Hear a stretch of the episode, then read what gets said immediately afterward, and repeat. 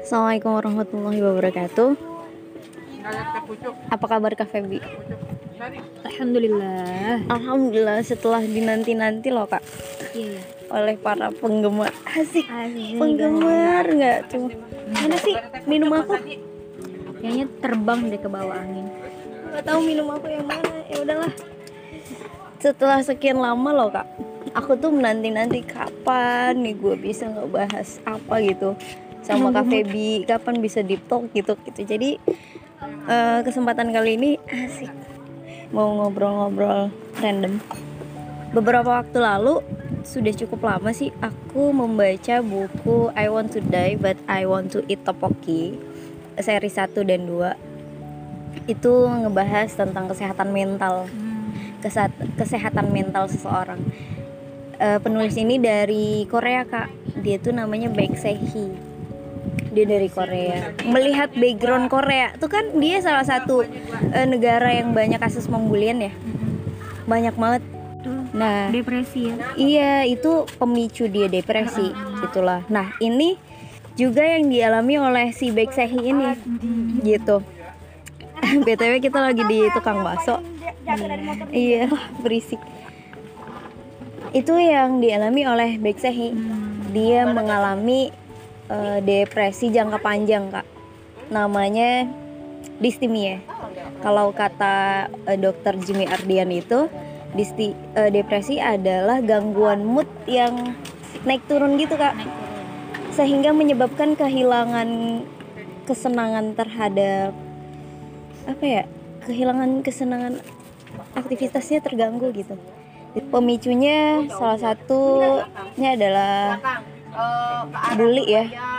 Nah, distimia ini menyebabkan gangguan pola makan juga kak, yang tiba-tiba lemes gitu.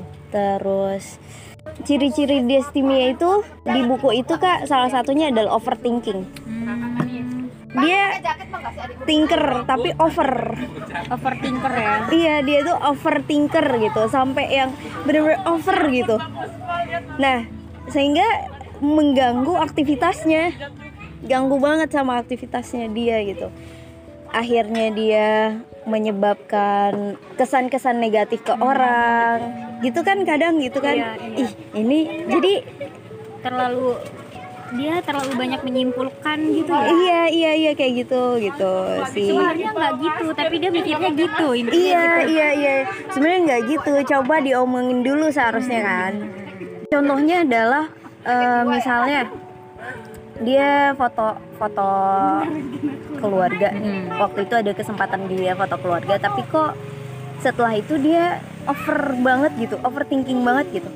Ih kayaknya fotonya jadi jelek deh karena saya gitu. Padahal Oh, segitunya ya. hasilnya iya hasilnya kayaknya jelek deh karena aku ini gitu. Hmm. Padahal dia bisa jadi karena kameramennya kurang lighting gitu kan, bisa diarahkan pemikiran tuh bisa ke situ kan. Tapi dia tuh sampai seperti itu gitu. Nah, ini tuh obatnya diobati memang namanya jangka panjang ya kak. Obat berobatnya juga nggak sebentar gitu. Dalam jangka waktu sebentar dia langsung sembuh nggak. Dia ser- sering konsultasi sama dokter, diceritain gitu ngomong-ngomong ceritain. Salah satu obat self healing lah buat diri sendiri adalah kalau kita kata ini ya kata buku ini kalau kita punya apa kak? Punya sesuatu Sesuatu yang nggak bikin yang bikin kita nggak nyaman. iya. Kata psikiaternya ceritain walaupun sama satu orang gitu gitu. Begitulah beliau selalu overthinking hingga sangat mengganggu aktivitasnya. Nah ngomong-ngomong kesehatan mental aku jadi penasaran tau kak. dari oke. Kamu pulang-pulang bawa sampah. dari buku itu tuh aku jadi penasaran gitu sama kesehatan mental jadi interest gitu sama kesehatan mental. Termasuk yang tadi eh, sempat Kak Feby mention Jadi dia tuh punya kamar nah, warna beige. si orang ini Eh, si orang ini public figure ya? public figure. Terus eh, ada yang komen netizen namanya netizen ya kadang suka sok paham gitu eh beli ya udah tuh ada yang bilang katanya eh warna kamar kita juga bisa mempengaruhi mental kita Oh, gitu ya? tapi nggak tahu ya itu riset dari mana kita nggak tahu. Kayaknya sih kurang akurat ya kalau cuma karena tembok kamar aja tapi bisa jadi sih warna kamar itu mempengaruhi suasana hati. Ya nggak sih? Iya bener Apalagi kamar tuh kayak ini loh kak. Kayak ibaratnya rumah. Kak, dulu jangan-jangan kita sering bete sering depresi karena kamar kita warnanya begitu Oh gitu ya? nggak tahu deh. Kan kamar kita warnanya sama. Iya. Apalagi eh, kamar tuh kayak tempat pulang hakiki gitu loh kak. Kayak tempat ya. ternyaman. Iya. Beach ya. Kayak tempat ternyaman dalam hidup tuh ya di kamar gitu Bukan di seseorang, bukan di tempat kita gitu ya. Gitu. Oh mungkin kita sering, bener sih Sering depres karena catnya warna itu. Mana sempit. Catnya warna itu. aduh relate banget gitu. Eh, Oke, baik. Nanti kita cari warna yang mengademkan. Mengademkan. Sehingga mental kita sehat. Nah begitu kak. Ini kita tadi lagi ada di tukang bakso dan sekarang lagi di tengah jalan. Gitulah aku sekarang tuh lebih interest banget gitu sama kesehatan mental karena penting banget gitu kak. Iya, betul, Apalagi dalam lingkungan kerja yang jobnya banyak ya, job desk kita tuh banyak semuanya juga sih semua rekan job desknya banyak gitu. Penting banget kan kesehatan mental kan. Nah, sehingga aku jadi lebih mengenali aja gitu, lebih mencoba untuk kenal sama diri aku sendiri gitu. Nah, makanya aku membaca buku yang eh, dari Korea ini gitu. Quote-nya adalah ceritalah gitu. Kalau ada sesuatu yang mengganjal, coba diceritain. Kalau ada sesuatu yang nggak enak hati, coba diceritain, diungkapin gitu, didiskusikan gitu. Jangan menyimpulkan sendiri gitu. karena banyak ya orang termasuk aku aku tuh tipe orang yang nggak suka cerita misalnya kejadian di hari ini aku nggak suka langsung cerita aku Iya. lebih lebih eh, memilih untuk keep tenangin dulu tenangin dulu. dulu. nanti kalau udah membludak nih atau aku udah tenang gitu baru aku cerita. Lebih sering ke menyimpulkan sendiri oh ternyata kok gini sih? Apa karena gue kayak gini ya? Kok gini sih? Apa dia nggak suka ya sama gue? Aku lebih sering yang kayak gitu sih.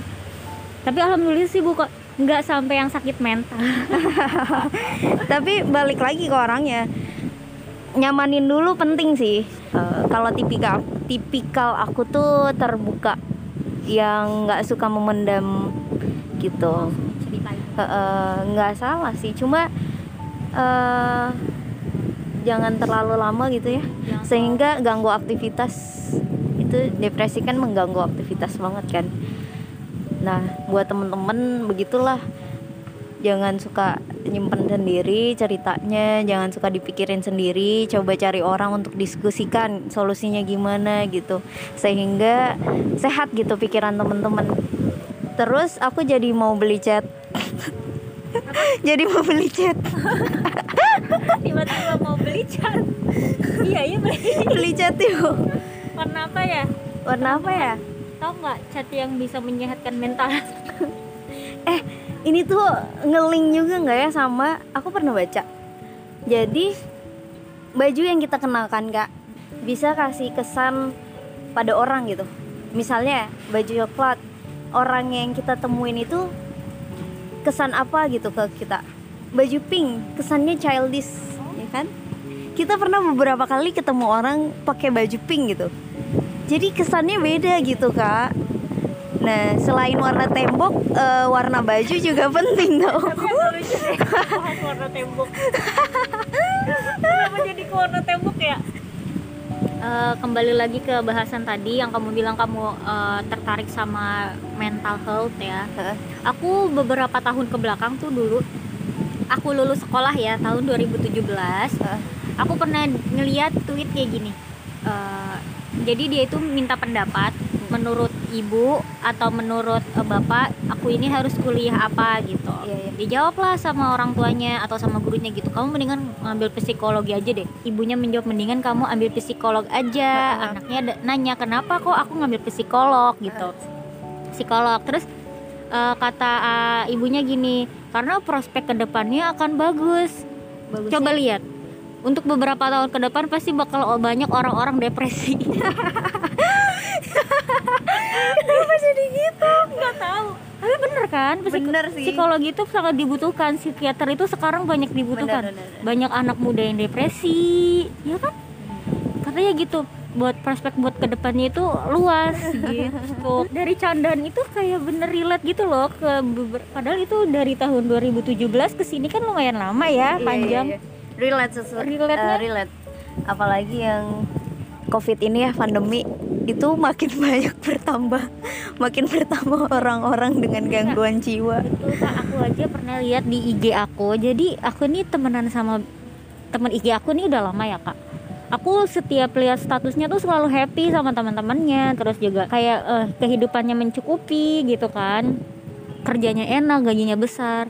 Tapi untuk beberapa bulan ke depan dia pernah update status dia lagi eh, ke psikiater. Iya, tiba-tiba dia bikin status kalau eh, sampai nggak bisa tidur, depresi itu bikin aktivitasnya terganggu. Berarti itu udah benar-benar parah banget. Sampai dokternya tuh bilang obat kamu ini harus dinaikin dosisnya karena kesehatan mental kamu sedang nggak baik-baik aja kayak gitu. Padahal dilihatnya tuh kayak happy-happy aja gitu loh. Ternyata happy-happy itu tuh nggak menjamin kesehatan mental.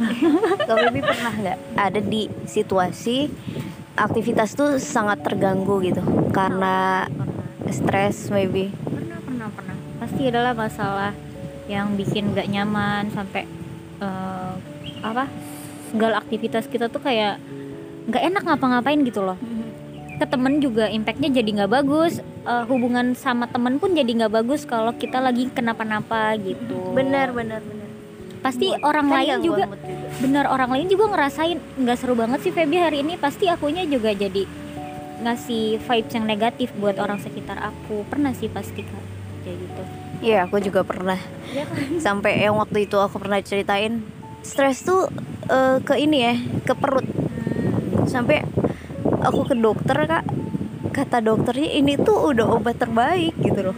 Maksudnya aku nggak ngerti aku sakit perut apa gitu. Memang kondisinya saat itu aku benar-benar sangat sedih. Kondisinya eh, benar-benar pikiran aku tuh sangat Kalut ter ya. iya gitu dan akhirnya saya sekarang menemukan jawabannya oh mungkin saat itu aku benar-benar lagi depresi yang benar-benar nggak bisa tidur kak. Aku selalu minum obat tidur. gitu ya. tapi aku nggak tahu kenapa mungkin kurang edukasi ya. Dan sekarang kan banyak ilmu yang tentang edukasi edukasi tentang psikolog kesehatan mental gitu sehingga kita jadi tahu gitu lah banyak di sosial media gitu. Sekarang aku tahu jawabannya kenapa. Oh saat itu gue lagi kayak gini kayak gini gitu. Tapi nggak ngerti gitu. tapi nggak ngerti kenapa sampai hal yang terburuk pernah terucapkan ayo berobat ke ini aja gitu loh. Maksudnya bener-bener kondisi yang aku selalu sakit banget perutnya gitu sakitnya sakit banget gitu loh gitu. Dan sakit-sakitan lah. Buat temen-temen juga ayo lah belajar ya tentang diri kita sendiri lah Iya, setidaknya. kenalin diri sendiri. Kenalin diri sendiri ya. Kenali diri sendiri gitu. Karena kesehatan mental tuh penting self love itu penting gitu. Jangan self reward terus ya. Self reward setiap hari. Self reward setiap hari. Ngebahas setiap hari alasannya. Gue self reward kak. Itu namanya bukan self reward apa? Harus berujung self reward berkedok berkedok. Iya. Gitu. Jadi pesan buat temen-temen eh, buat temen-temen yang sudah mulai terganggu nih aktivitasnya silahkan cari pertolongan silahkan cerita hal-hal kecil misalnya ada yang mengganjal silahkan cerita silahkan diskusikan kepada temennya. Atau kalau eh, aktivitasnya benar-benar terganggu silahkan cari pertolongan dengan yang lebih profesional. Bisa psikologi sama psikiater. Bedanya psikologi sama psikiater tuh apa sih kak? Kalau psikologi itu dia lebih ke eh, kita bebas mau ke psikolog tuh kapan berpikir aja aja. gitu. Hmm. mau ke psikolog kapan aja tuh bebas dan siapa aja gitu boleh. Tapi kalau psikiater itu benar-benar yang harus penanganan khusus gitu loh. Yang depresinya tuh yang benar-benar berat gitu. Dan itu perlu obat. Obatnya bukan sembarang obat Beda gitu. ya? beda beda beda. Kok psikolog-psikolog yang bisa menggunakan BPJS ya? Kalau kita sih alhamdulillah bisa menang- ibaratnya sudah kenal lah sedikit sedikit diri kita sehingga bisalah mengobati self healing sendiri ya. Dengan berdiam diri nggak ngomong itu self healing loh. Iya. dengan diem aja di kamar gitu nggak ngapa-ngapain. Self healing orang kan beda-beda. Carilah temukan temen-temen self healingnya kayak gimana. Supaya aktivitasnya yang banyak ini tidak terganggu. Tapi bisa juga self healing ketemu sama temen yang udah lama nggak ketemu. Kayak Ah, misalnya iya. ak- temen aku ini rumahnya deket gitu, tapi Iya. kita jarang ketemu karena sudah sama-sama sibuk gitu Iya, iya, kan. Aku bilang kayak gini ke beliau, eh kalau misalnya kita satu tempat kerja gimana ya? Gitu. Terus langsung gini, eh enggak deh, enggak enggak. kenapa? Eh, karena nanti nggak ada tempat self healing, oh, karena kita sudah sering ketemu bener gitu kan. Kan eh, salah satu cara untuk self healing itu ya ketemu sama teman lama Bener, gitu bener, kan.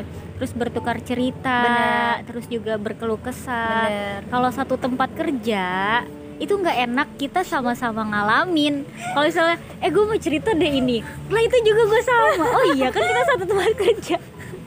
Jadi kayak siapa kak kayak kita. iya, kita nggak bisa self kita Senin sampai Minggu ketemu lo iya, tiap nggak hari. bisa self healing karena keluhannya sama Bener, bener, gitu. bener. Kalau tempat yang berbeda kan enak gitu. Oh iya oh, jadi kasih feedback terus Bener. juga kasih sharing cerita. Mm, betul gitu. Insightnya beda-beda kan ya? Betul betul gitu. kalau ini kan kita udah kan banget gitu partner banget gitu selalu digabungin berdua gitu. Jadi ceritanya ya sama. Betul. Jadi apa ya?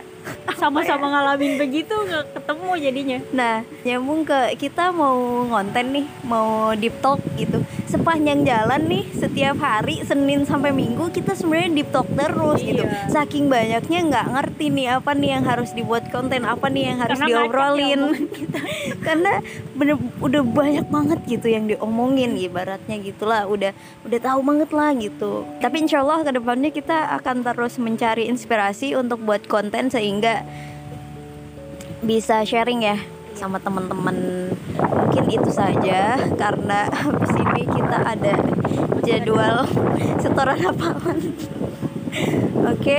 Mau perbaiki mental nih setor apa? Iya bener. Nah nyambung loh. Jadi semalam tuh jadi belum selesai. Belum yang nggak jadi selesai. Nggak jadi. Jadi semalam tuh eh, kakak mentor aku bilang Ngebahas tahsin kan. Nah ngebahas Al-Quran. Al-Quran itu memberikan sakinah buat hati kita Memberikan ketenangan gitu. Aku inget ceritanya guru yang ada di sini gitu. Jadi saat itu kalau beliau sedang marah itu benar-benar seharian baca Quran. Keren banget itu langsung wah masya Allah ya gitu. Kita belum tentu kayak gitu, gitu. seharian beliau baca Quran karena itu tenangin benar-benar tenangin gitu sakinah. Buat teman-teman yang merasa resah gitu boleh dicoba eh, atau marah atau lagi nggak baik-baik aja gitu. Coba dibuka lagi Qurannya jangan disimpan aja di lemari gitu. Sampai berdebu. Sampai berdebu gitu. Dan eh, jelas ya Al-Quran adalah asyifa obat buat segala penyakit gitu. Nah abis ini langsung cus kita buka Al-Qurannya sama-sama. Iya. Yuk. buat setor hafalan. Assalamualaikum warahmatullahi wabarakatuh. Sampai bertemu di episode selanjutnya. Dadah. Bye bye